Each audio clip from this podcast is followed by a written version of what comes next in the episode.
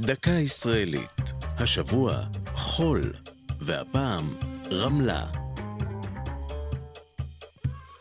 מבין ערי ישראל, רק אחת הוקמה פעמיים ביוזמת שלטון מוסלמי. זו רמלה, תרגום שמה עיר החולות. היא צמחה לראשונה במאה השמינית מתוך השממה, ופעם שנייה במאה ה-11 מבין ההריסות. תחילה הקים אותה סולימאן בן עבד אל-מאלק, מושל האזור, וכך הייתה רמלה לעיר הבירה של החבל, הג'ונד, בתקופה הערבית. באופן זה קיבלה העיר את שמה, רמל, פירושו חול בערבית. נראה שגם יהודים ישבו ברמלה כבר מיום היווסדה, אולם עיקר הידיעות על אודותיהם הן מהמאה ה-11. הייתה זו עיר גדולה, שהשתרעה על אלפיים דונם, מוקפת חומה, ובה 12 שערים.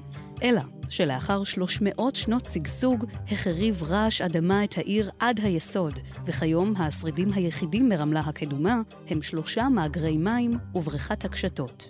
ארבע שנים עמדה העיר נטושה, עד שהאמיר הטורקמני, עוצז בן אוק, הקים, סמוך להריסות, עיר חדשה.